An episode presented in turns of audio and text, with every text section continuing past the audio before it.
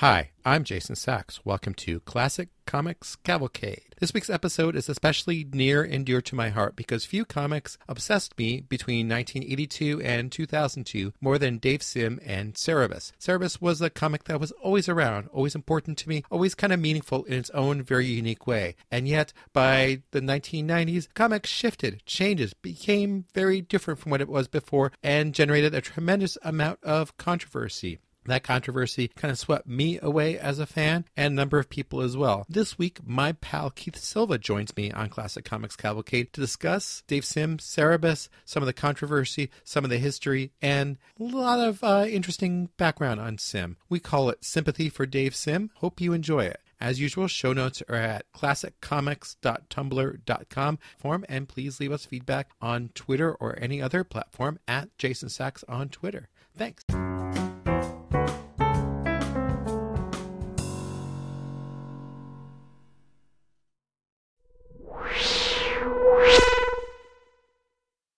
So, Keith, thanks for joining me. Well, thank you, Jason. It's a pleasure to be here. Uh, as you know, we've talked Cerebus many times, actually. Most every time we get together, we end up getting on this topic.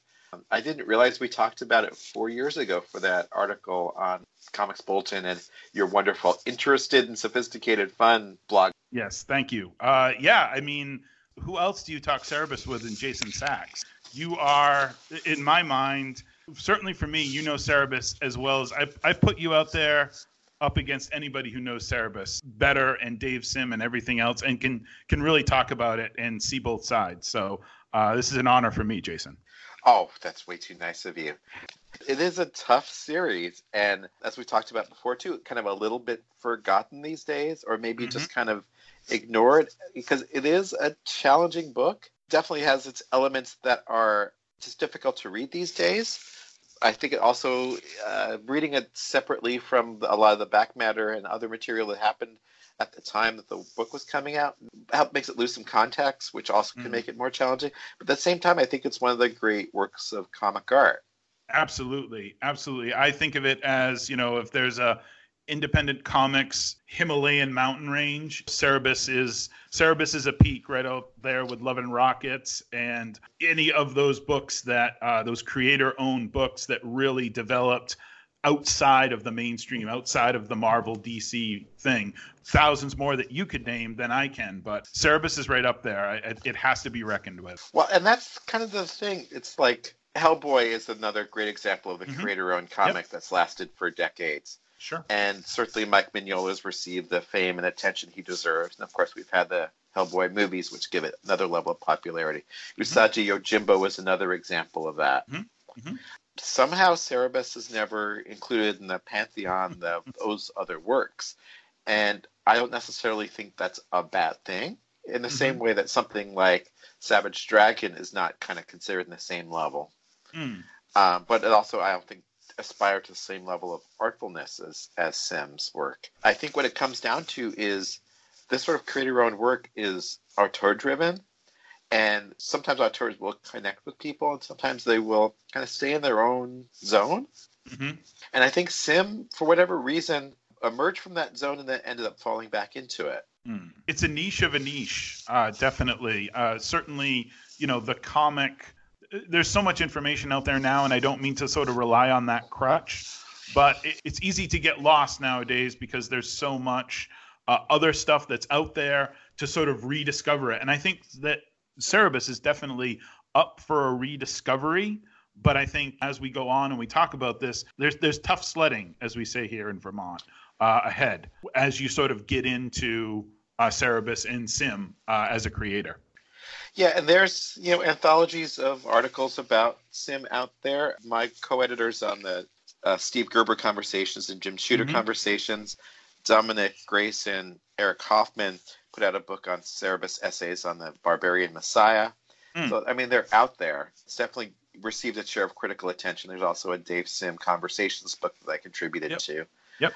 But I also think it's a rational decision to not read Cerebus when you have a choice to read something else because mm-hmm. it is a challenging work. It is a work that evolves over time. And frankly, with auteur driven work, there's going to be some creators who just don't spark an interest in you. I mean, there's plenty of people who, again, to bring up Savage Dragon, plenty of people who've dipped their toes into Erik Larsen's world and said, no, this just isn't for me. And I think that's a legitimate decision to make, especially these days. For people who don't know Cerebus and Dave Sim, um, Cerebus runs 300 issues. So this gets into sort of what we're talking about as yeah. far as like a major work collected over 16 volumes. Turns out to be something like 6,000 pages. So that that's something that you're really setting yourself up for. Like, okay, here's what you're going to have to tackle. Uh, and hopefully, as people listen to this, they'll hear things that you say or that I mention that's like, okay, if you're going to dip a toe, dip a toe into these waters. But first, I sort of wanted to start, Jason, with a quote. I, I want to quote you to you because what else is better than that?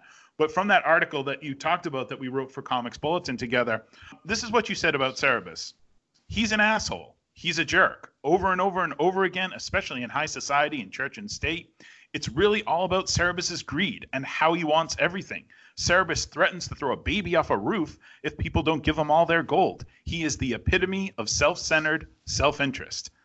So as I read that quote and I was re- you know going back over my notes and things like that, I started to think about, wow, this is kind of prescient for uh, these uh, troubled times that we live in, you know. Uh, and I sort of thought, you know, uh, despot's going to despot, I guess is, is how it goes. So, so Jason, based on what you said in that quote, why do I want to spend my time reading about this asshole? That's a damn good question. Mm, uh, I, I think I can answer this in maybe three ways. Okay. First of all, the art and storytelling is spectacular. Amen.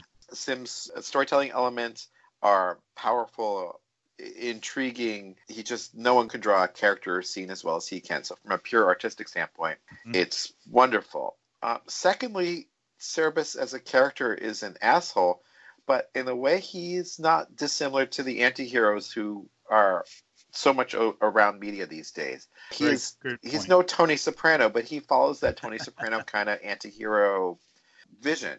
You know, mm-hmm. he is a complex creature who lives his, his life kind of in an uncompromising way, and that's in a lot of ways a character that we are more used to taking in a, in the media now than we were before. Mm-hmm. Mm-hmm. And so I think in some ways he's more resonant as a lead than he is now. Mm. And then lastly, if you were to be oh, brave or confident enough to go through the entire series, the character actually does change in his latter days the first 200 issues of the 300 issue series essentially takes place in the first 25 or 30 years of his life. And then the latter 30 years are, are the latter 100 issues. And in those 100 issues, we see him mellow, grow, become humbled, and really does start to evolve as a character in ways that gonna go. I don't know, I feel like they enlightened my life in ways I just didn't expect them to.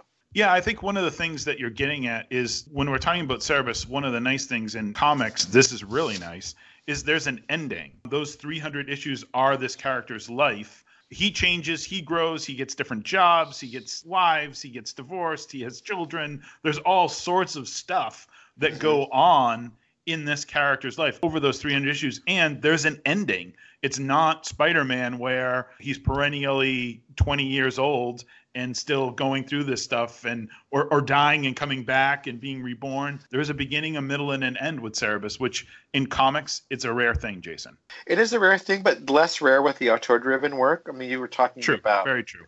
If we think of the Hernandez brothers, mm-hmm. Jaime's work in particular these days is just more and more powerful for me because I've grown up with these characters right. and they're growing at the same oh. rate that I'm growing. And so I feel like a real kind of kinship to what their experiences are. In an odd Absolutely. way, they're like friends. Mm-hmm. Absolutely. Um, that's certainly true in the case of Hellboy too, and I think that's that's one of the beauties of reading auteurist comics. Mm. Um, that the characters really do grow at the same time that the creator is growing. So yep. very true. Um, let me let me shift a little bit because I think a lot of times when you're ta- we're talking about Cerebus the comic or Cerebus the character, we're also talking about Dave Sim. Uh, Dave Sim is Cerebus. Cerebus is Dave Sim. So so you know let's talk a little bit about Sim. Who is Dave Sim? Where did he come from? Who is he? And what's his role in this comic? Yeah, I mean they are as interchangeable as any two work uh, creator and work could possibly be. He he makes a point of saying this is not his autobiography, which is absolutely correct. However, the comic represents his way of seeing the world. Sim was has was a comic fan from his earliest days. There's literally stories in some issues about him being young kid and going to conventions and meeting creators. Mm. By the time he was 14, 15, 16, he was contributing to a magazine called Comic Art News and Reviews and interviewing creators. Um, he tells a story about a 1970s creator named T. Casey Brennan, who was a big writer for uh, Warren Comics. Mm. And how Brennan actually came to teenage Dave Sims' house for an interview, and how impressed he was that he was a real person. Uh. Uh, so Sim was always into comics. His mentor was Gene Day, who was also a man who was obsessed with comics, who lived um, relatively close to Sim in, in Ontario, Canada. Mm-hmm. Day's obsession was to get his comics published in any medium he could get them published in. If he could make five dollars from a subscri- submission to a fanzine, he would do it. And Sim really saw him as a mentor, saw Gene Day as a mentor. So by the time he was 18 or 19, Sim got his first real job as a comic shop clerk, met his wife, started drawing and writing comics for a number of different publications, and really started to, to take off in his career. And by the time he was in his early 20s, he had basically decided, along with his then wife, Deni Sim, or Deni Bear at the time, you know, mm-hmm. depending on how, right. to publish a comic that they thought was going to be called Cerberus, based on the three headed creature from I think it's Greek hell. mythology. Yep. The, the guardian of hell, and they had mistyped the the title as Cerebus. Long story short, they ended up coming out with this barbarian aardvark character, which is meant to be kind of a one-off parody of Conan. Conan yep. Uh, strongly influenced by the then hot Barry Windsor Smith. That's, yep. And you know they put out the first issue and it was reasonably popular, and they continued on with the series, and basically it evolved into the the main point of Sim's life. Uh, for a short time, it was the center of a publishing empire, and then after the divorce between Dave and Deni, it became kind of the main focus of his life, where he had be, he kind of ended up drawing the, the comic for as as you said 300 issues, which mm-hmm. apparently was kind of an impulse decision he made at some point. He also became the center of this massive movement around self-publishing and auteurist comics. And for a period of time between about 1988 and 1995, Sim was the center of this whole movement. Issues of his of his comic were filled in the back matter with stuff about here's how to be a great self-publisher and let me promote these other creators and mm-hmm. let me do everything I can to support these uh, talented creators who are putting out their own work and, and risking their own livelihoods in doing right. so. So he promoted books like Strangers in Paradise mm-hmm. by Terry Moore, Terry Moore, which is one of the classic works of comics literature by right. people like Paul Pope, Colleen Doran, Don Simpson, and many other people who are just not remembered at all. Mark Oakley was one. Uh, there's a comic called Strange Attractors that came out from your part of the world, Keith. Oh, okay. And he would uh, like promote these creators month after month after month, and he would do national and international tours with his comic. And then came the time when he got into his uh, complex views of gender relations, and everything seemed to kind of suddenly fall apart. Okay, okay, I'm gonna I'm gonna stop you there, Jason. Let's not let's. So let's I'm giving not... a giving okay. a kind of a quick That's overview good. with a lot of little hooks here, good. but. Yeah. Uh, I hope it wasn't too much of a rambling over you. No, Basically, no, no, no. He, he had a he had a complex and rich history in comics. He's in, he loved comics from the very beginning. Has always been kind of the exemplar of a certain type of comic, and in doing so, he he went from being the hero an all star, you know, an MVP of comics, to being a pariah, to being released, to being a, you know, villain, a, a, villain, yes, a villain. I mean, a, very much so, and we'll get into that uh, shortly. I, I wanna. I want to step back a little bit because one of the things that you're you're talking about here is what in any uh, walk of life, whether you know or, or fandom, is it's a community, and mm-hmm. and Sim created a community and one of the things that is fascinating is, I mean, there was always a letter column. I mean, there was always back matter and stuff like that. But in a in a Cerebus comic, that was I don't know what metaphor you want to use, the cherry on top. It was as it was as important as the story. Um, and we talk a lot about this in the in the article that um, hopefully you can link to when you put this up. One of the things that I think is interesting, and and and just to pause just for a second here, I hope you folks appreciate you know what Jason just gave you because he can do this with just about anyone but just that idea of all these people that he has at his fingertips i marvel at that. Okay unpause. Um, i can't keep names straight to begin with but it's well, very that's, good. that's really and, kind of you. Well thank uh, you. appreciate that. and, and and so i want to talk about the letter column a little bit because i know this is where uh, you know, as we say, you made your bones. This is where, you know, you really engaged with other people and you were part of that community he, seeing the people that were writing letters, responding to them, and and and Sim is responsible in many ways for all that. I mean, you made friends from people that you read about in in the letter column, like real friends, right? Yeah, real friends. Um, and I met some, yeah, some talented people and made real friends from it. There's, there was something about the Cerebus letters column too that was this unfiltered it's a pre-message board i guess uh, mm-hmm. i think that's yep. i think that's analogy we used in the earlier article too you did yes we did it was the it's an internet message board before it became a message board and right. you know just as you and i have both made uh, many friends from twitter and other media it was just the way that you made friends at that point just writing letters rather than mm-hmm. responding to posts and know, we built this community um, both metaphorically and actually kind of semi-physically because we did these things called appas that were basically oh zines that you shared with each other. I love it. uh, and I was I was you know part of the zine kind of zine movement in the early 1980s as well, and so they kind of all flowed out from that same thing where you just kind of just just share your creative ideas with others and and build the small community around each other.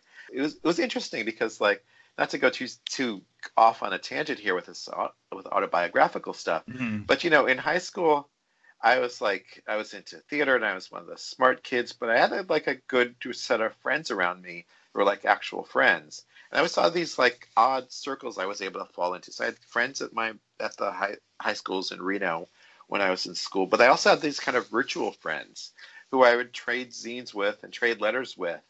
I always just kind of have seen both of those as being two sides of the same coin.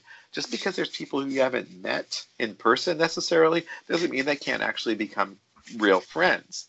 And this whole exercise of doing these appas and trading letters with folks like, you know, as you call out in the piece there, Derek McCulloch and other people who are mm-hmm. like big letter hacks in the pages of uh, Cerebus, it's just kind of um, just something I took as as kind of just something you did. There's actually a shout out to me in uh, yes, the letters I was going to bring that up. Thank letter you. call of uh, Cerebus 179 from here's here, so here's the quirkiness of this whole story. This all comes back in full circle with with us hanging out and stuff. So cool. So the guy who wrote the letter, who had a shout out to me and several other people also who were kind of in my circles, was a guy named James Spielberg, who's the guy who I had mentioned who um, was a friend who passed who I had very ambiguous feelings about. Mm. And at the end of the, his his letter, he shouted me out, and so it's like he was a friend, but he was also not really a, a good friend, right. and a, a, good in, in air quotes. And we were also able to build these complicated relationships with people online. It was like any other any other friendship. He also called out a friend named Bruce Canwell, who's about six or eight years older than me, who's actually one of the editors of the Library of American Comics, hmm. and who I literally met when I was back east in Boston uh, last year when we hung out. Oh, cool! Oh, that's great. Daniel and I went out to dinner with him, and uh, as well as a fellow friend named Peter Erkowitz, who I had only met at that trip as well, was also involved in that same community. So it's a long way of saying we built these long lasting friendships. And, and, and just no, go ahead. Go ahead. Please finish. No, I, am kind of rambling a bit. no, no, not at all. All I was going to say is just to remind the listeners there that you built these relationships writing letters. There was no, you know, tweeting back and forth. There was no long posts on social media. There was no social media, folks this is Jason writing letters, you know, typing out letters, writing letters to these people and building these communities. And it's just that that is fascinating to me because I think a lot of that's been lost. We do it another way now, but it's also been politicized in a way that it just wasn't about it just wasn't about the music uh, as as it may have been back then or, or the comics so to speak well yeah i mean it's a lost era i'm not saying that Yeah. that was any better or worse than the way that people communicate now i think uh, in a lot of ways it's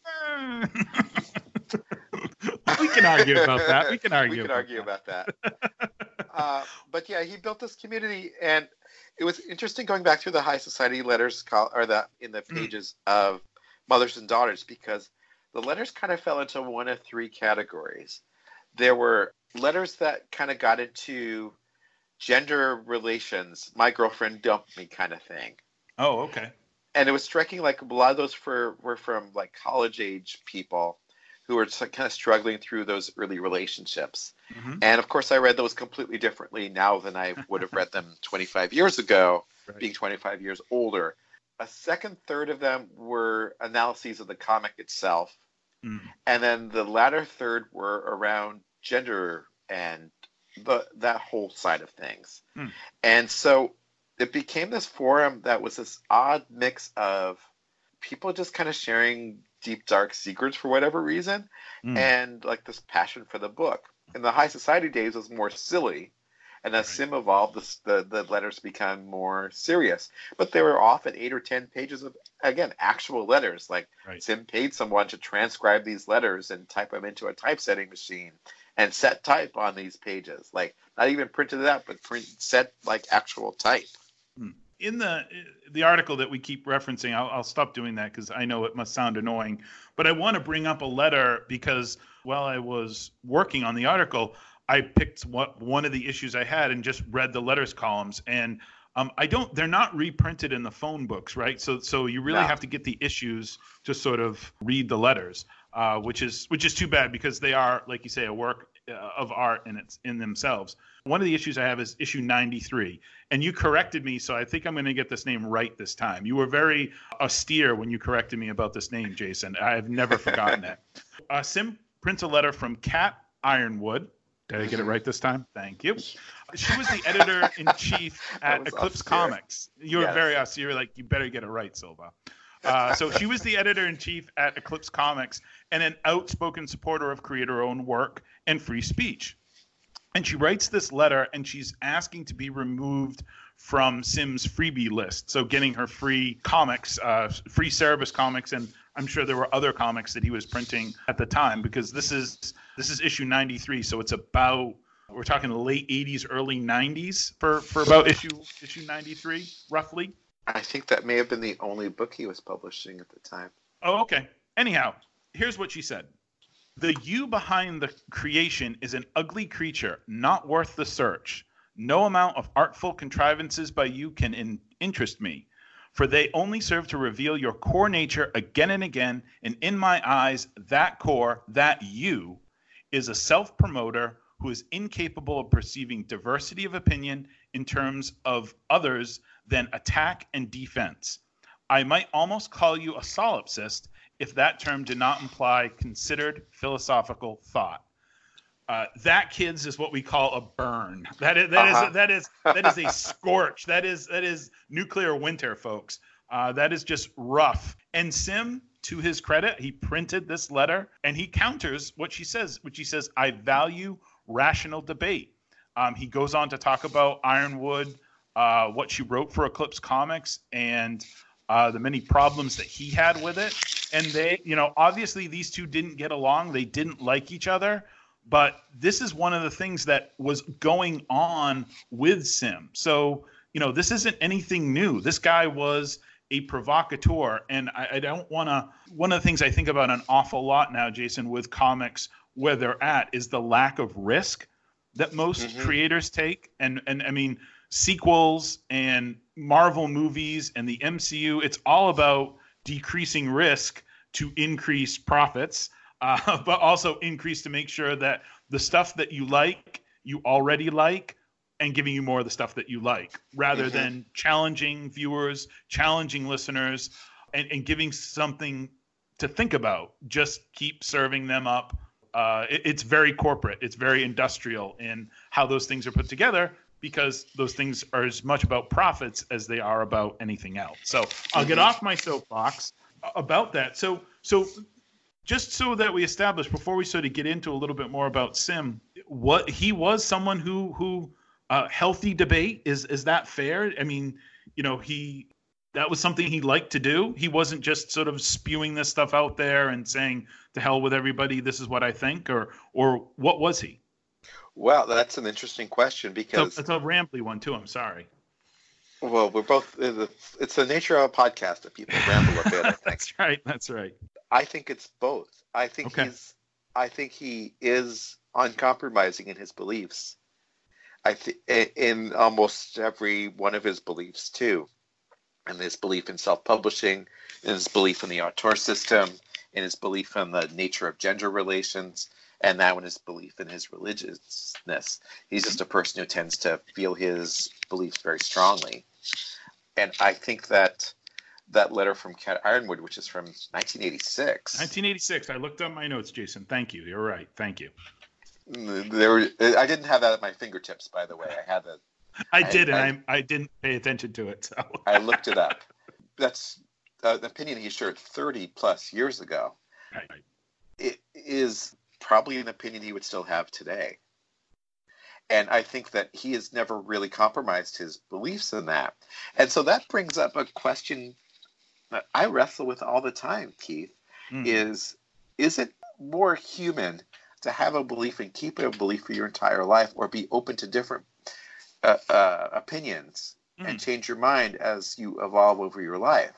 that that is another podcast in itself. One thing I think I will say about that is yes, I believe that as human beings, there are people who who take in new information and change. In politics, we call that flip flopping, and you get raked over the coals for that. But mm-hmm. there's a certain amount of you know learning something new and developing new opinions, mm-hmm. uh, which which I think anybody. I mean, that's that's that's the human condition sort of thing.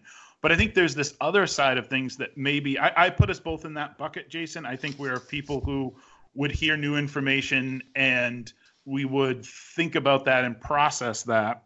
I think I'm the first one to use the P word here, process, but would process that information um, and take it in to sort of say, okay, well, well, how does this affect those other things? But there's another side of it, which I think, and, and, and maybe this isn't the right term, but I would put this term on Sim, which is he's a zealot in almost mm-hmm. anything that he does, whatever it is, he, he's very much a zealot. He is a true believer through and through for whatever that thing is that he's doing. As you said, you know, religion uh, is is a big part of his life now, and reading scripture and reading the Torah and reading the Quran is is very you know that's that's where he's at right now. And I'm sure that he's taken that. I don't know, zealotism is is that a word? But that that mindset to this new thing and, and, and, it's it's it's almost a fandom thing it's almost what some people think of their fandom at, as they develop at and and and personally I don't associate with a lot of people like that because that's not how I think about things in the larger picture of them. I felt very different about the Boston Red Sox when I was 12 than I do mm-hmm. at 40, 45. And I mm-hmm. think that's a, that's a lot that that's similar to this, maybe not the best analogy, but that's similar. But there are still people that sort of think about a sports team, say, or a movie star or whatever, and they're ride or die regardless. And mm-hmm. um, I'd rather be ride or die with Jason Sacks than I would be with just about any uh, movie star or artist or whatever. So no, I would rather be ride or die with Keith Silva, but uh, that's a whole different story. That's a whole different podcast, right? Right. Yeah. Um, but I so mean, so is he a zealot? Is Sim a zealot? Yes, I think he is, but I'm not sure that's necessarily a bad thing. Okay. Yeah. Yeah. Yeah. Yeah. Yeah. Yeah. No, I get it. I mean, that kind of devotion like that that you know you certainly want that kind of devotion in certain things i just don't know you know then then it becomes more complicated and i think that's one of the things that when you talk about Cerebus, you talk about those 6000 pages you know yeah it's complicated I mean, you... it doesn't really capture it but it does that's as, as, as best as you can do well let me ask you this so if we were talking about let's just pick someone else who was prominent in the comics field who did a lot of work later in life say mm-hmm. will eisner Okay. would you say he was a zealot for his comic storytelling? I think that's one of the things that we're we're we're getting towards very quickly in this discussion, which is we're trying to separate the art from the artist. Mm-hmm. Um, and I think one thing that is difficult to do with any artist is how do you do that? And and I think it, it's it it's a different process for each individual person. I mean, mm-hmm. Will Eisner had a vision, right? What's the difference between having a vision and sticking to your principles and doing the work as opposed to saying, no, I'm going to do it my way and and not. I mean, those things are intertwined. You can't separate them very easily. But I don't think Will Eisner has the reputation that Dave Sim has. Yeah, yeah, and which, I think which we're complicates things. When I was thinking about this conversation, I was wondering if we were going to get into an R. Kelly kind of conversation at some point. Oh, absolutely. Um, I think it's I think it's the, the, the third of our conversation. We're in the we're in the second half. We're moving there very quickly. Very quickly. Because I I don't know if it's fair to call it zealotry. Okay, zealotry. I like that. I like that. Um, I just I, I think the people are committed to their core beliefs in their life, and I think z- calling it zealotry might be a little dismissive. Sure. Yep. Yep. Um, I, I, think it is. It is in his mind, which I have no, I, I can't cast aspersions on. These are well mm-hmm. thought out philosophies and principles. Mm-hmm. He certainly expounded on them at great depth over the years. Mm-hmm. And it's one thing that, he, that, has never been a concern for him is, is sharing his opinions about things. Absolutely. And because of that, that gives him both his ability to lead groups and uh, the way that he will sometimes lose groups, lose mm. his, lose the followers. Mm. And I think it, it's just in his case represents a double edged sword that in other people's hands, I don't know, is Tony Robbins or someone can be seen as inspiring. I think there's I think there's someone uh, in the White House right now that that would that Dave Sim has a lot in common with. That that a lot of people that sort of have very strong beliefs and beliefs in themselves and can be leaders in one way or another would also fall into that category. And I could definitely see Dave Sim as as a leader. You know, thank God he was only drawing comics and not in politics. I guess I, I don't know if that's good yeah. or bad. Well, I'm yeah, I get your analogy in some ways. I mean, I don't think that Trump is a man with any fixed political opinions or I, I would agree any intelligence. He believes in uh, Donald Trump. I think that's the one. Donald Trump, and I think a lot of this is opportunism. I don't want to turn this into a political podcast. No, no, no, not at all. But I, I think Sim has this animating intelligence, and mm. this he's thought through his opinions thoroughly, and ex- mm. can expound on them in, in great depth, uh, and talk about them coherently, and in ways that are quite he's willing to engage other people and listen to, to dissenting opinions. Absolutely. So in that way, I think he is he's more of a philosopher than a king, I guess. Mm, very well put. Well, nice, very nice, very nice turn of phrase, Jason. Uh, no surprise, no surprise there. Um, well, let's get into it. Let's get into you know the the the aardvark in the room, the elephant in the room, which is mm-hmm. Cerebus 186. Now, for a little bit, let, let me give a little bit of context here. So, uh, Cerebus 186, published in September of 1994, it is the final part of the Reads collection in Mothers and Daughters. So basically, here's quickly what goes on in this issue. Uh, there's an incontinuity short story where Cerebus orbits around the moon, and then the rest of the issue becomes a discussion by Viktor Davis, who was you can expound a little bit on that, but a sim simulacrum. And there's this discussion about the male light and the female void. And this entire essay, should you want to read it, is reprinted in a post called The Merged Void, which is on a website called Misogyny Unlimited. Um, which is, you know, be careful with uh, your internet searches for misogyny unlimited. um, so really quickly, and I'm going off of what I had written before. So this essay, this that that Sim, this Viktor Davis writes, is it bad? Oh, oh my, yes. Uh, it is ugly. Mm-hmm. It is gross. It is just one of those things that is you read it and you're like, you know, it, it's it's destructive. It's absolutely nasty. It's a nasty piece of writing. So with that introduction, Jason, I'll turn it over to you for a little bit of more context and sort of you're you're reading this comic now. Just a reminder to folks out there. So this was September of 1994, and this is mm-hmm. issue 186.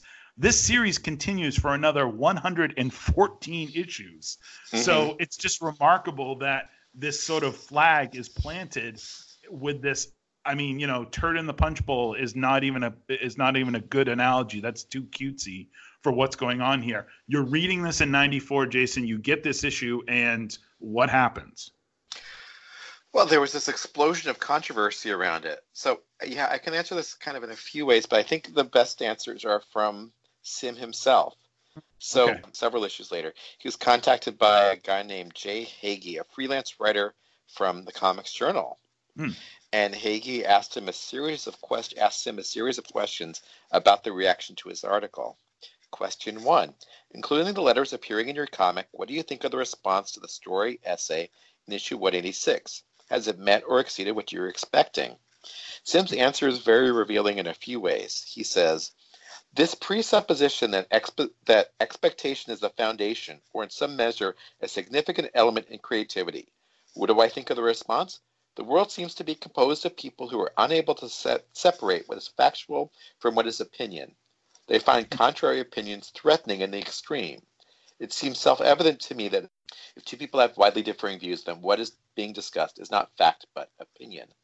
Hmm. I have been in receipt of a large pile of differing opinions, varying from the dispassionately reasoned to the hysterical. So what? Wow. so what? So what? So what is right? Yeah, very, very well said. So what? So, so uh, what, Jason Sacks? So, uh, as I read this, he doesn't care what people think. He didn't mm. care then, and he doesn't care now what people think. He's going to be himself, the outsider he's always seen himself as being, the outsider that he's always seen himself as being, and he's just going to share his view of the world. If you don't like it, you spend your dollar seventy-five somewhere else. Mm. Question two What was the reason behind this story essay, in particular the way it was written? Reads like a treatise or manifesto. It seems to beg some kind of answer. Was your what is your worldview that this essay is based on? Sim, how typical. Condense my worldview so that it fits a neat little box of gray type in the Comics Journal. Anyone whose worldview could be considered in such a way is hardly worth considering. Is your opinion that reads like a treatise or manifesto? Is your opinion that begs an answer? Why would that interest me? Hmm. Interesting. Very interesting in that it, it, it's this arrogance that he just doesn't care what. It's almost like he doesn't expect there to be a reaction to to something like this. It's just, hey, I said this, I shared this, and what do you want me to do? This is this is me. That is just so unbelievable. I don't hard think to it's, process. It's hard to process. Yeah, my take is a little different.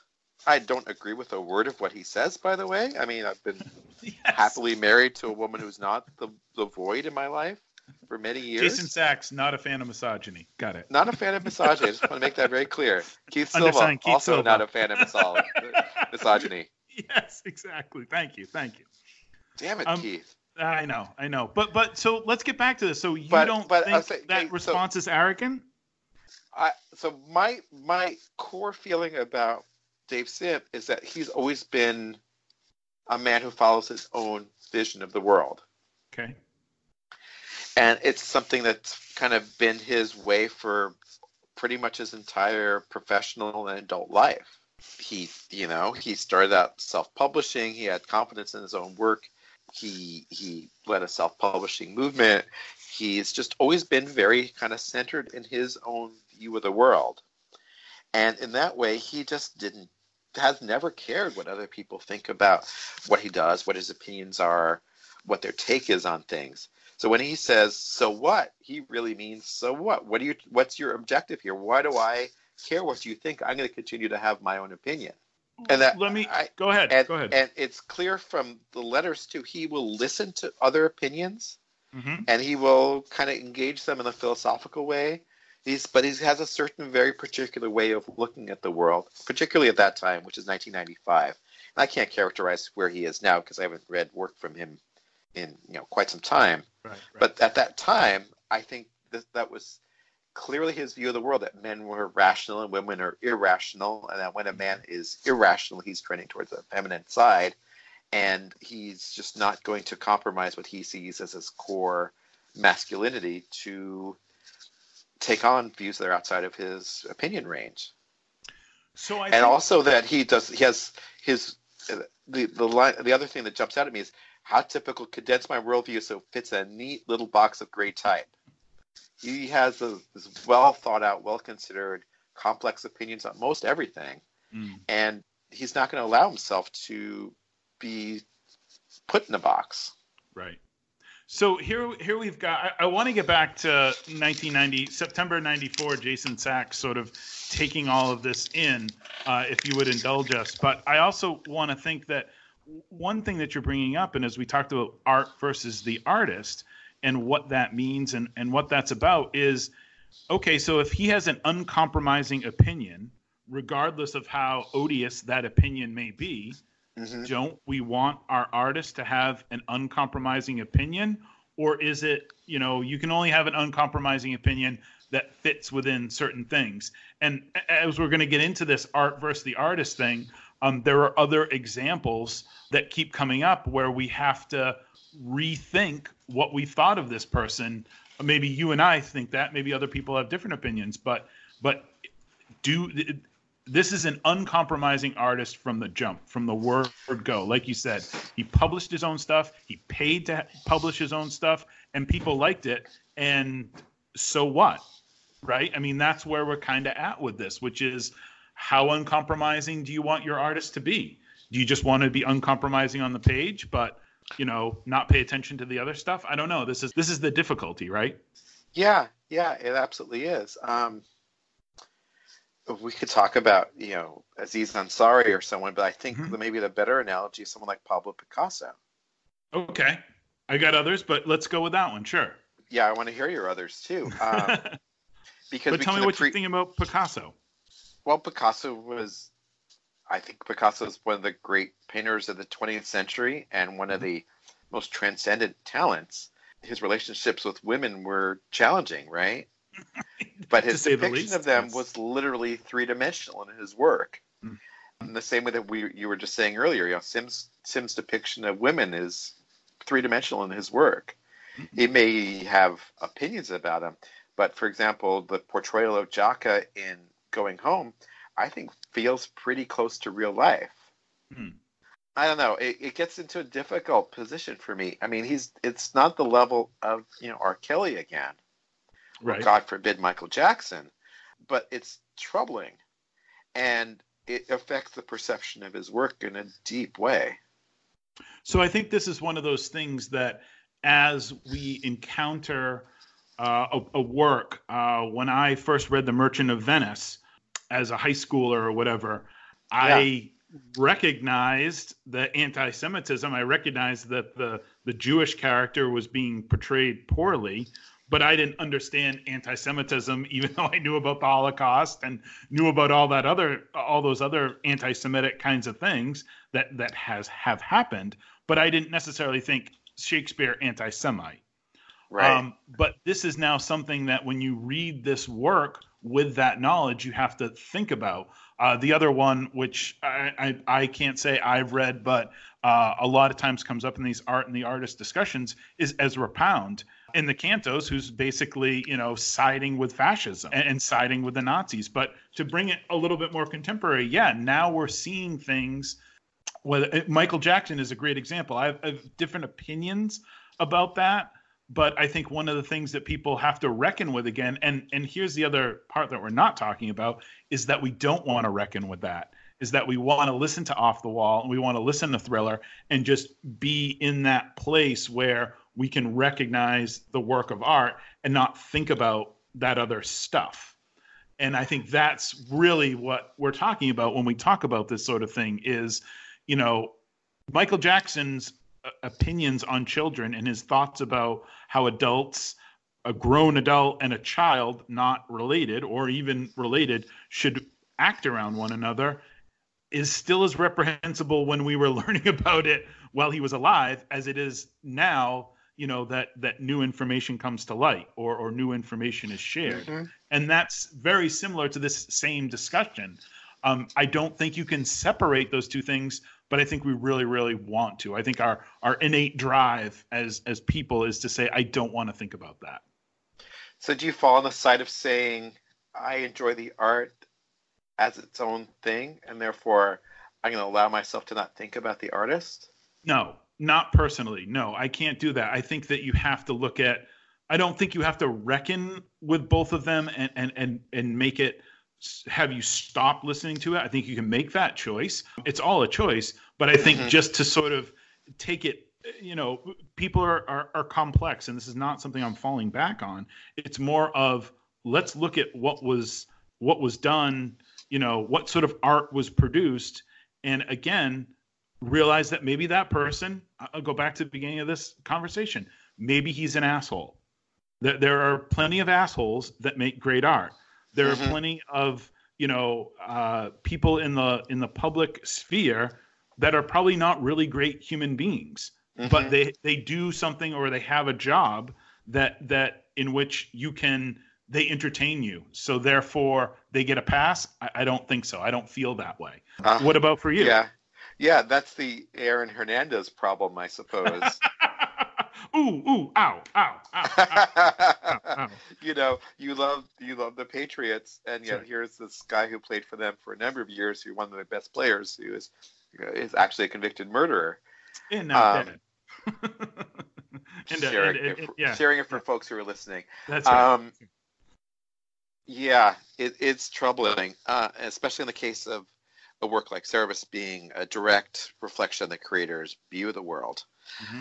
Frankly, I don't listen to Michael Jackson anymore. I had him on my my my mix that I use when mm-hmm. I go for runs, and like it, I just it just when the, when last time I had Billie Jean queued up when that came up, like I felt this like disgust wash mm-hmm. over me. And like, is that I, because but but you knew these allegations. This is this is stuff that's happened before, and you just how how did you not you know just because it's back in the in the public sphere?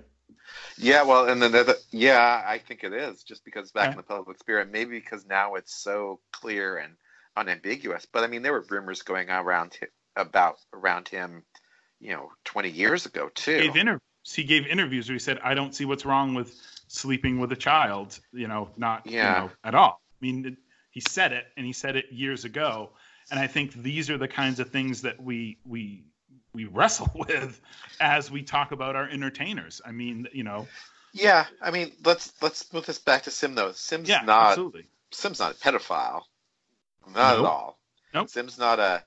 He, God, R. Kelly's just you know, just a terrible human being from the way. Well, there's committing crimes. Dave, Dave Sim Those committed no crime. crime. These are right. just these are just opinions that I don't agree with. These are aberrant okay. opinions. So this is more. I guess the best analogy I can think of is the Comicsgate people. So like okay. Ethan Van Sciver, for example, mm-hmm. and and his political views. Um, I choose not to read his comics. I don't want to do. I, I just cannot enjoy them mm-hmm. because I find his political viewpoints um, abhorrent. Right. And you know, people have different political viewpoints. Are free to have their own opinions. It's a free country, and Absolutely. I respect that. But I can't read it, and mm-hmm. so therefore, like I'm depriving myself of Green Lantern Rebirth, which is something I probably should eventually read. At the same, go, go ahead, ahead, go ahead. No, this is great. No, go. I'm listening.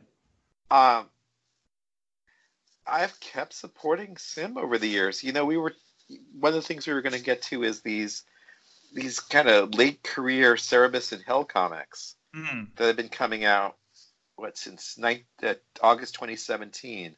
Yep. And like I bought all of these. I had it on my pull list. So I kept all of these, and they're garbage, honestly.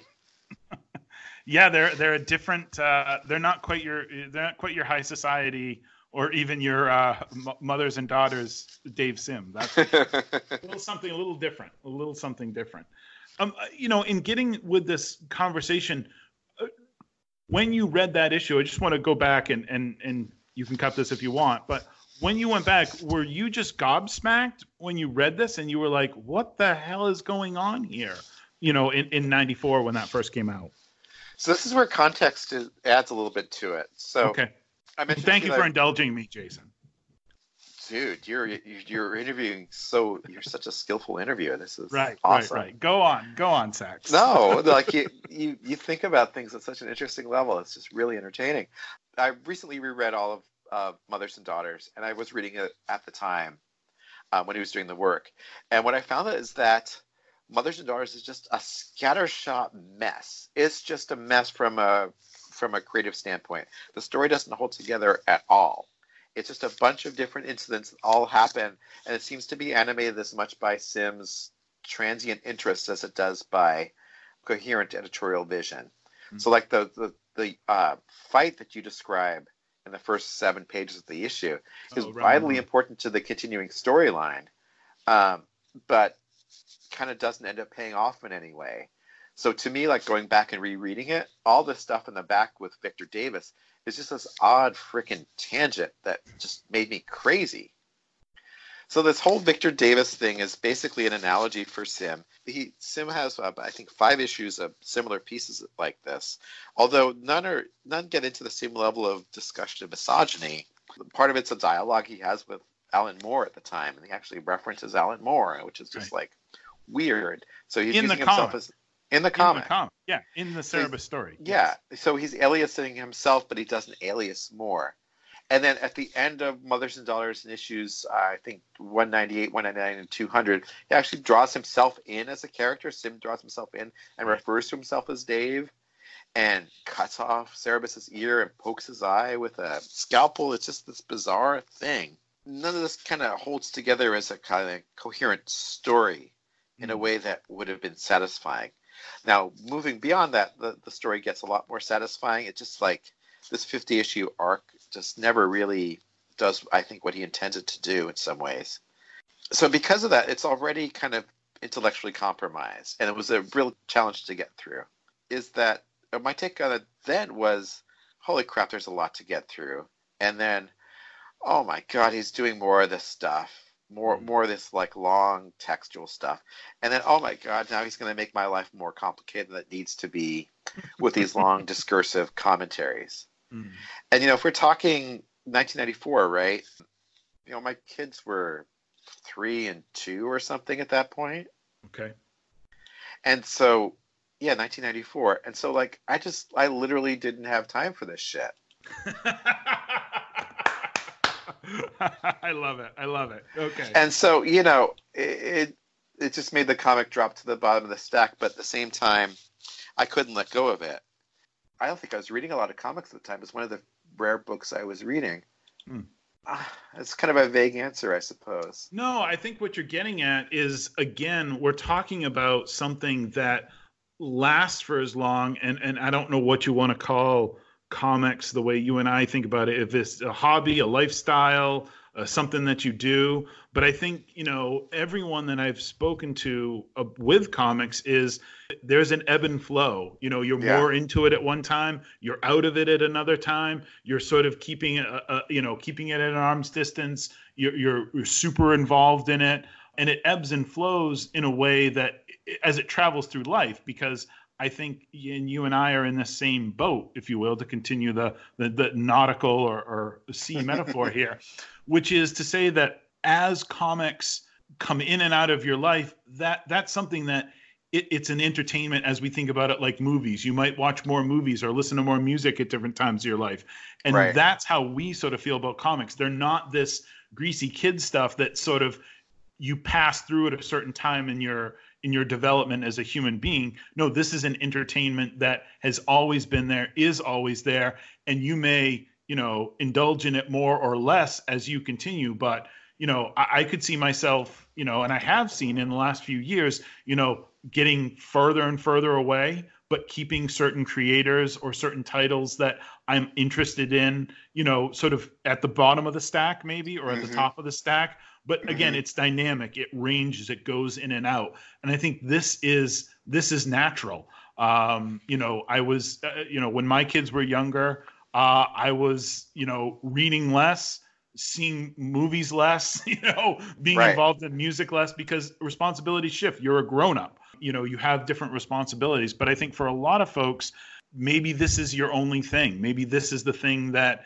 that you have in your life and there's no judgment here it's just you know you're in that intense period where you're really close to this thing uh, my very good friend uh, seth who was a cerebus fan who i met in graduate school at the University of Vermont. You know, I was like, "Oh, you're into Cerebus, High Society," and he was like, "Yeah, dude, that's like hundred issues ago. You know, this is this is early, this is late '90s, early 2000s," and mm-hmm. he's like, "It gets really weird." And I was like, "What do you mean?" He goes, "Well, there's this one issue, and it was issue 186 that came up in mm-hmm. this discussion, and I had no idea. 1994, I was done with comics for a long time, uh, had been done, and would be done for years to come.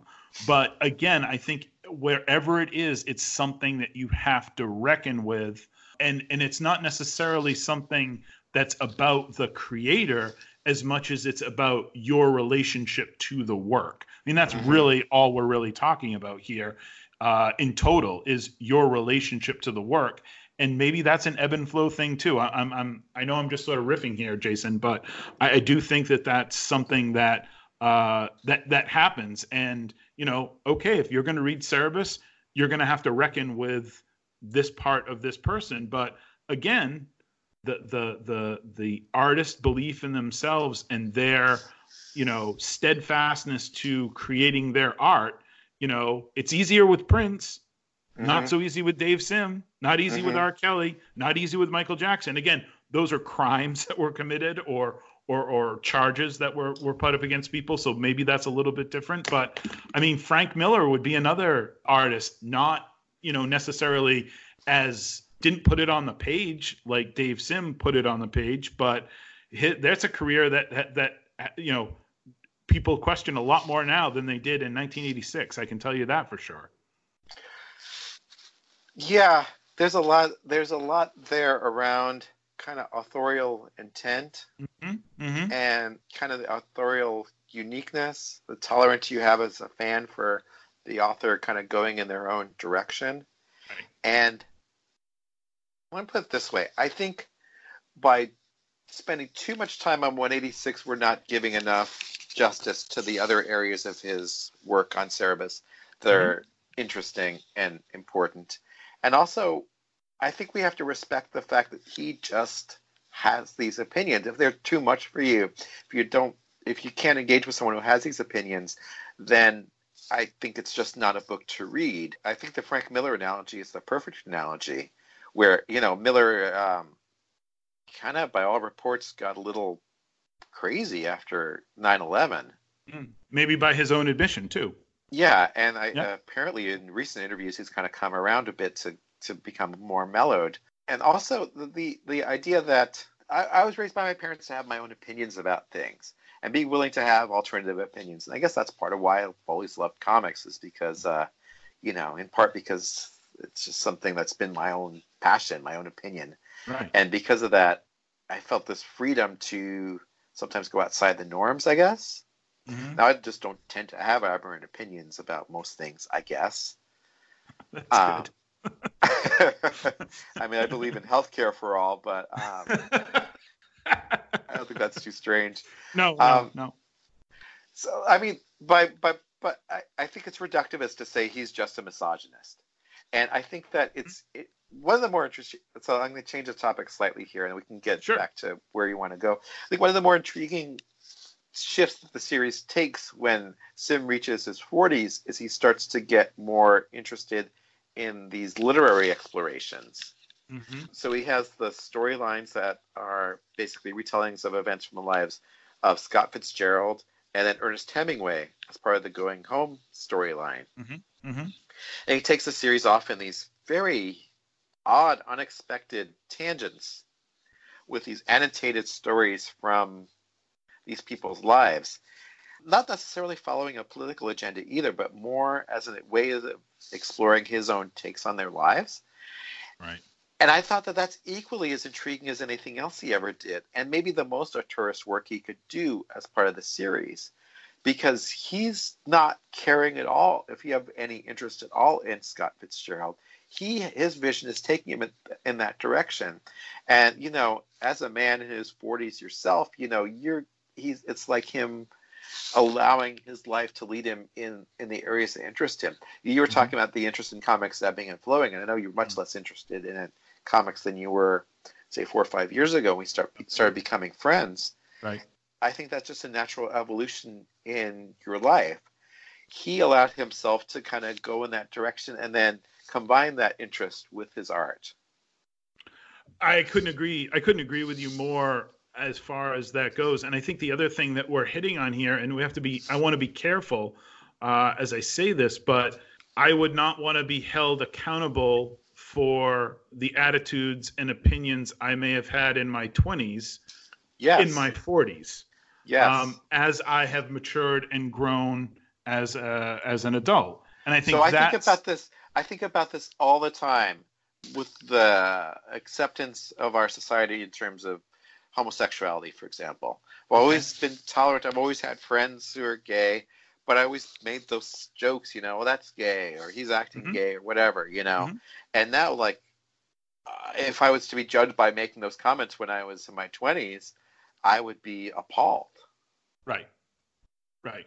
Yep. I, I, I absolutely agree. Now, again, you know, luckily we don't have art that stands out there that that of of those opinions that we had about homosexuality as they were developing, or opinions uh, that we may have had about women when we were in our teens or 20s mm-hmm. or 30s or whatever.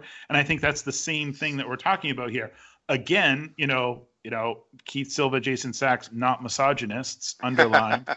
but I think there is something here that says that was Sim's opinion. Doesn't we don't forgive him for it, but we just look at it and say, okay, that's where this guy was at that time. Mm-hmm. The opinion is abhorrent. I don't agree with it. I don't like it, but I am going to deal with that as I am going to deal with the other things in this series that it talks about. And I think again we get back to that that sense of and why I started with that that quote that you gave, uh, you know, the asshole quote. There is so much in Cerebus, uh, you know, and again my my my my best uh, examples of this come from high society where, you know, he changes he acts. There's a constant change in Cerebus as the way he talks to Astoria before he's a candidate, when he's just a, a kitchen a kitchen worker, you know, and her opinions change too, and it's it's it's very human. And uh, I don't want to necessarily say, you know, wrap up the discussion, Jason, but I do think there's something interesting that I absolutely I love a lot of things about Jason Sacks, but Jason Sacks, the poet, the poetic Jason Sacks is probably one of the most charming people I think I've ever uh, met. And do you remember how he ended the article from Comics Bulletin? How how you sort of came around to this? I don't. Now, oh, you don't. Scrolling through the piece. No, don't scroll. Don't scroll. Let me okay. tell you how you ended it. So, so one of the things that I think is interesting is the way you sort of, at the time, this is you know three four years ago, talked about this was through Tomb of Dracula. Oh, and, right. And I think it's absolutely right. amazing that you sort of, you know, in sort of understanding Sim, and I don't think that you're making excuses at all, but how you came around with it was this issue of Tomb of Dracula. And very quickly, so in the last issue of Tomb of Dracula, I'm quoting D- Jason Sacks here Dracula is killed. Spoiler alert for a comic that came out in 1979. The castle blows up, and Marv Wolfman writes Aye, he was a hero, a hero and a scourge, a ruler and a despot, a savior and the lord of darkness. He died for his country, and he was reborn without his soul. His name was Dracula, and his history was a tapestry of terror sewn across the ages. Ah, Wolfman, man, get him that. we who have chronicled, yes, exactly. We who have chronicled his 500 years and more have stood back and shown his existence without critique. But now that is over, we have but one thing to say Dracula was a man and that should never be forgotten and i think that you know i loved it at the time that you ended ended that discussion there because you know again human beings are complicated people and he was a man you know and dave sim as dracula i also absolutely love but i think this is what we're talking about when we talk about these discussions is you know human beings, warts and all, and and, mm-hmm. and keeping that in mind and not shoving it away and saying, "Well, I don't want to deal with that right now." You know, and if it doesn't feel good to listen to Billie Jean the way it felt in 1983, I'm sorry, but th- them's the breaks, kid. Yeah, and yeah, I don't want to end this by conflating no, no, no. so-called sins with Michael Jackson's breaking, legitimate, no, breaking the law. Yes, exactly. legitimate awfulness. Like, right. Uh, that's just that's just like so um, understood. Understood. Offensive. This, uh, you know, several orders magnitude less uh, intense than that. But yeah, I mean, I think that in the end, if we're going to appreciate an artist's work over their entire lifetime, we have to appreciate their that they are they have complexity to them. That not all of them are going to be perfectly pure, fit our our uh, definitions of what we expect people to be, mm-hmm. especially you know judged through the prism of 2019 America. Uh, our standards are important and essential to us to guide us along our way in determining the right way to live our lives and the right expectations for the way we handle our the society we live in. But I think we need to have some tolerance of people who have alternative viewpoints, who think for themselves, who are auteurs in their mindset. Mm. If there's one thing that summarizes Sim, it's he's always been a maverick. Mm-hmm. And while many of his opinions he shares as a maverick are outside of the mainstream, I think they're still worth engaging with. Uh, because they do represent his view of the world, and to rep- and to narrow him down as just a misogynist I think that's too simple an answer. I think mm-hmm. it's it's you know reducing someone to a single word. I think he is he's a complex figure. He's he's no Dracula. He's no R. Kelly. He's he's a, simply a man, and it should not be forgotten. Yeah, I think uh, you know definitely uh, you know again uh, cosign on that as well. And I think one of the things that's important, and this is this is going to come off a little clumsily, but I think at some point you have to engage with these issues. And I think whether it's someone's behavior, you know, towards women, you know, the the Me Too thing that that you know we haven't talked about here. It, it's odd because you know now I'm tangenting. I was listening to uh, new new album, but here's a you know in case you wanted some music recommendations, uh, the new Jenny Lewis album on the line, absolutely mm-hmm. fabulous. Uh, I love it. I've been listening to it uh, all week since it came out. And or some of the songs on the album are co-produced by Ryan Adams. And now mm-hmm. Lewis is having to answer questions about Ryan mm-hmm. Adams and what's come out about him. And they're like, okay. And she said, I don't agree with that behavior. I don't agree with the things he's being accused with. I'm not okay with that. If that's how he behaved, but I never saw that in him. I now mm-hmm. know about it. So I have to think about that. And and as as I process that as I work through it, and you know, everywhere she goes, any journalist worth their salt is going to have to say, "Oh, by the way, you know, did you know Ryan Adams was an abusive husband and accused of doing these horrible things to his wife?" She has to answer for that now. And I think this is the same thing that we've been doing with this discussion, Jason, is, you know, we have to talk about this part of Sim's life and what what better way to at least have the discussion to talk about it to acknowledge it and i think that's the key in a lot of this and it's not saying it's okay hey we get to talk about misogyny uh, from dave sim and move on no you have to you have to recognize this thing for what it is and and see it and say okay let's talk about that and have a discussion about it in light of these other 299 issues of this story that we love and oh by the way we're still talking about a comic about a talking anthropomorphic aardvark. Let us not let us not forget that that's what we're talking about here. So I yeah. think that, that that's how we kind of come down on it. Yeah, well, and and the reasons he's a talking animo- anthropomorphic aardvark are fascinating and story mm-hmm. elements that are incredibly powerful right. and really intriguing. And Sim does some really interesting stuff with Cerebus's gender in there as well that I don't want to spoil, that are not really informed by this discussion either. Yet it is a work of art. It's a tremendous achievement in comic art. And High Society is a, just a delightful comic. I mean, it's just, it's wonderful on every level. It's exciting, it's intriguing, the characters are fun, it's hilarious as hell. So. And there, there's lines in there that I still use all the time. You're not going to be compromising yourself by rereading this work, and even the later work. Um, you know, as I was talking about, like going home, I think the Ernest Hemingway stuff is is fascinating. I would rather see the the the gender the take on gender as being just one element of what makes him a really interesting man. Two, yeah, I guess two, two, two more things. One is I'm always struck too by anytime you turn on the television, you're going to see 100 people on TV. Chances are, out of every 100 people you see on TV, there's one or two who are just bad people. We just don't know the backstories of these bad people. And whenever you're out in a crowd of people, there's always going to be one or two percent who are just, for whatever reason, just just nasty human beings, and you just have to accept in some way that that's just the nature of the world. Are you going to allow yourself to be are happy about the 98% of the people who are positive or the 2% who may be um, just nasty? Um, I always think about what you're talking about whenever I go to a sporting event. Now I know yeah. for Hawks fans and the 12th man or the 15th man or whatever, whoever, you know, your banner there, your flag that you people fly.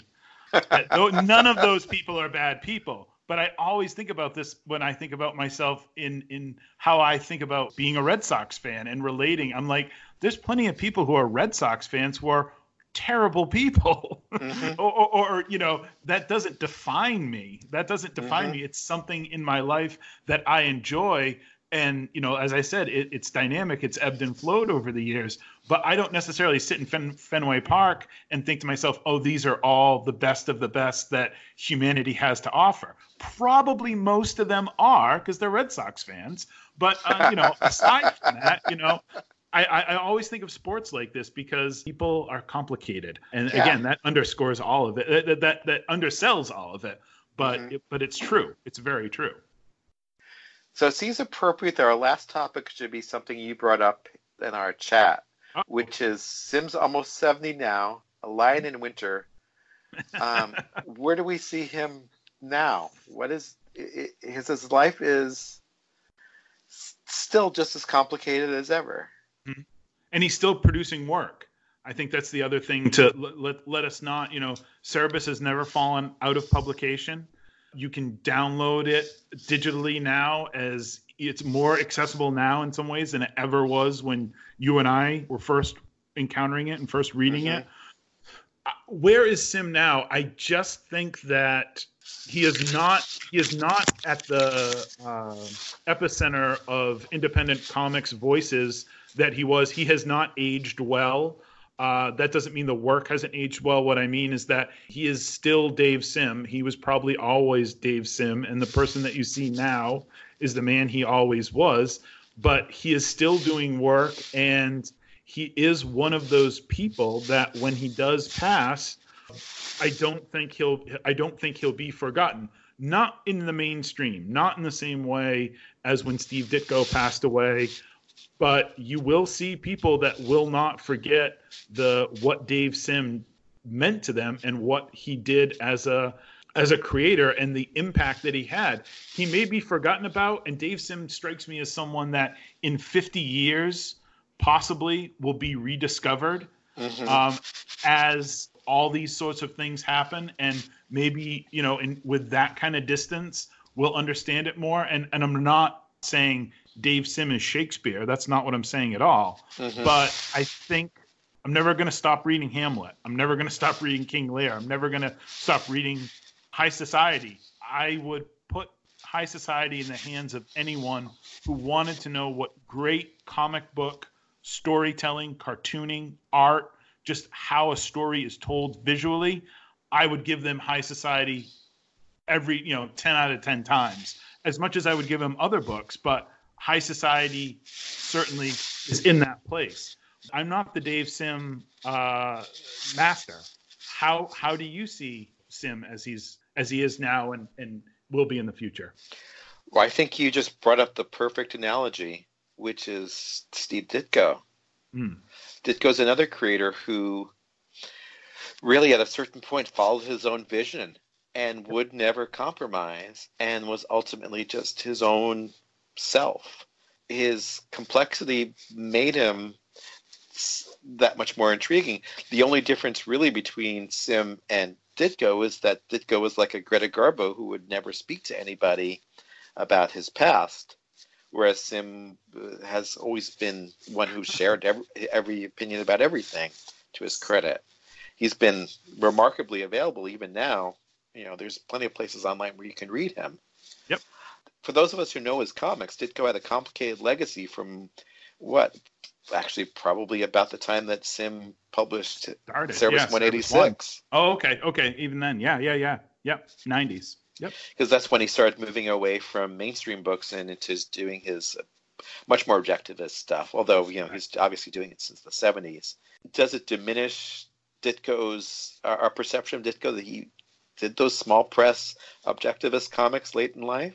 Does it increase our appreciation for him for being a maverick who would do work that he didn't even care if he got financial re- remuneration from? Does it bother us that he didn't want to take any royalty from the Spider-Man film, or do we see that as in some ways admirable because he's following his own view of the world? Mm. He's a very uncompromising person, and I think I fall on the side of finding that un- lack of compromise as being very admirable. Mm-hmm and I guess I feel the same way about Sim. Is ultimately he's true to himself. He's true to his own inner vision of himself. It cost him a lot of friendships and a lot of admiration. Probably cost him his place in the pantheon of great comics creators, at least in the current era. Mm-hmm. Definitely prevented him from getting on the Comics Journal list of 100 greatest cartoonists of the 20th century. Hmm. But at the same time, I think that illuminates him as a figure that's admirable. He is ultimately the man who followed his own vision. So to conclude where we started with, with the baseball analogy, mm-hmm. you're probably aware of the work of the great baseball analyst Bill James. Absolutely. And Bill James had a statement in one of his books that stopped me cold and I've thought about ever since, which is the greatest baseball players are unique right? Ichiro is different from Big Papi, is different from any other player you can choose, right? Yep. Marty created... Edgar, Edgar Martinez. Martinez. and if you think about them, they're singular people. Mm-hmm. And I apply that to my perception of creators, especially auteurs. And Sim was this unique figure. There's nobody like him. In that way, I think his work is worth celebrating. It's the ultimate auteurist comic, and the same with that Ditko's comics are the ultimate auteurist comics, and you know, in the same way that Mignola or you know, so many other creators' work is Frank auteurist. Miller, Bill Sienkiewicz, those singular, idiosyncratic, singular visions. Absolutely, I agree with you 100. percent So I guess that's where I land on this work. Would you? So I've been talking of High Society, and you mentioned some other books what are those what are what is something that you would say to someone you know if you're interested in cerebus you should read what if high society didn't do it for you yeah because high society is a younger work and it's a mm-hmm. work by a guy in his 20s and it's full of verve and energy and i have trouble kind of separating my opinion of it from the time i read it i think that large sections of going home are wonderful and it's a very different reading experience so that's the first one that I popped to. Okay, later home. work. Going home. Yeah. Avoid Cerebus in Hell. I'm hearing you also say. well, I mean, it's fine for what it is. It's just there's no reason to have more than two issues. we should say Cerebus in Hell is a strip, like a four-panel strip that Sim is publishing now uh, online. That then get collected, and the best, the best of them get put into this print publication by the same name, Cerebus and Hell. So, but you can go and read all the Cerebus and Hell you want right now because from it's a Google search away. From oh, it's uh, so funny. So, so, I pulled out one of issues that I happen to have sitting here that I got prepped for us to mm-hmm. to uh, talk about. So it's Cerebus uh, against Gustave Doré drawings from yep. from the Inferno. Yep. And this little four paneler is Cerebus is talking to like a statue or something in hell. Right. Uh, and Cerebus is saying, and the Djinn says, he says, well, yes, I can turn you into a human being if you want, but wouldn't you rather I turn you into Dave Sim instead? Pause. and in those two panel pause, uh, Cerebus has the Minotaur's head on his head. Mm. And then the statue replies, "Okay, this isn't if if this isn't part of the joke, blink once. This is part of the joke, blink twice." okay, cute. Yeah, yeah, yeah. I see it. I can see it. Yep. Yeah, not quite a, a six thousand page epic story about an anthropomorphic aardvark. One last thing, Jason, I, wanted to hit on, uh, and we can sort of say this is the the errata, the extra stuff that goes into this discussion. And maybe you talked about this in your podcast on the turtles. Do I am I overstepping by saying that the black and white revolution of the mid '80s owes much of that to Dave Sim? Is he a, a titan at that time? You just couldn't have the black and white revolution without Dave Sim. Okay, there you go. Soundbite. That's what we to call put it that very simple. Yeah, yeah. Especially by the time you get to the mid 1990s, he was a rock star. That's the other thing about him being at this point in his life is. I, I, can go on for 20 minutes about this topic, but writing this history, the American Comic Chronicles, the 1990s, if it illuminated one thing, it's that people are rock stars and then they fall from from grace. Mm. Or people are are the big creator and then they just become an ordinary creator. It happens over and over and over again throughout comics history, throughout music history, throughout film and television. It's just a fact. People are just big for a time and then they're just not. Sim just falls into that pattern. He just had kind of a different fall than some other people did. Right yeah, there are those people that, that those rare individuals who stay current or at least in the public eye. You know, they achieve their rock star status and they go away. There's still plenty of people that follow, you know, the Grateful Dead or Dave Matthews or Pearl Jam or these other bands of the 90s and before the 90s with the Dead mm-hmm. that I haven't heard or listened to or bought a Pearl Jam record in as many years as I haven't bought a Cerebus comic mm-hmm. book. So, but those fan bases are still very much alive and doing their own thing and those fans are still a part of that. So that's a that's a really good point. And I was going to say, Jason, I had a pitch in here to mention that American Comic Book Chronicles the 90s available now in fine online retailers put a little in the jar to keep Jason Sacks in Mariners and Hawks gear, as well as in the pockets of co-author Keith Dallas. So it's a great book for people. And, and you do you talk about Sim in the '90s Chronicles. Oh, yeah. yeah. Wonderful. Yeah. Wonderful.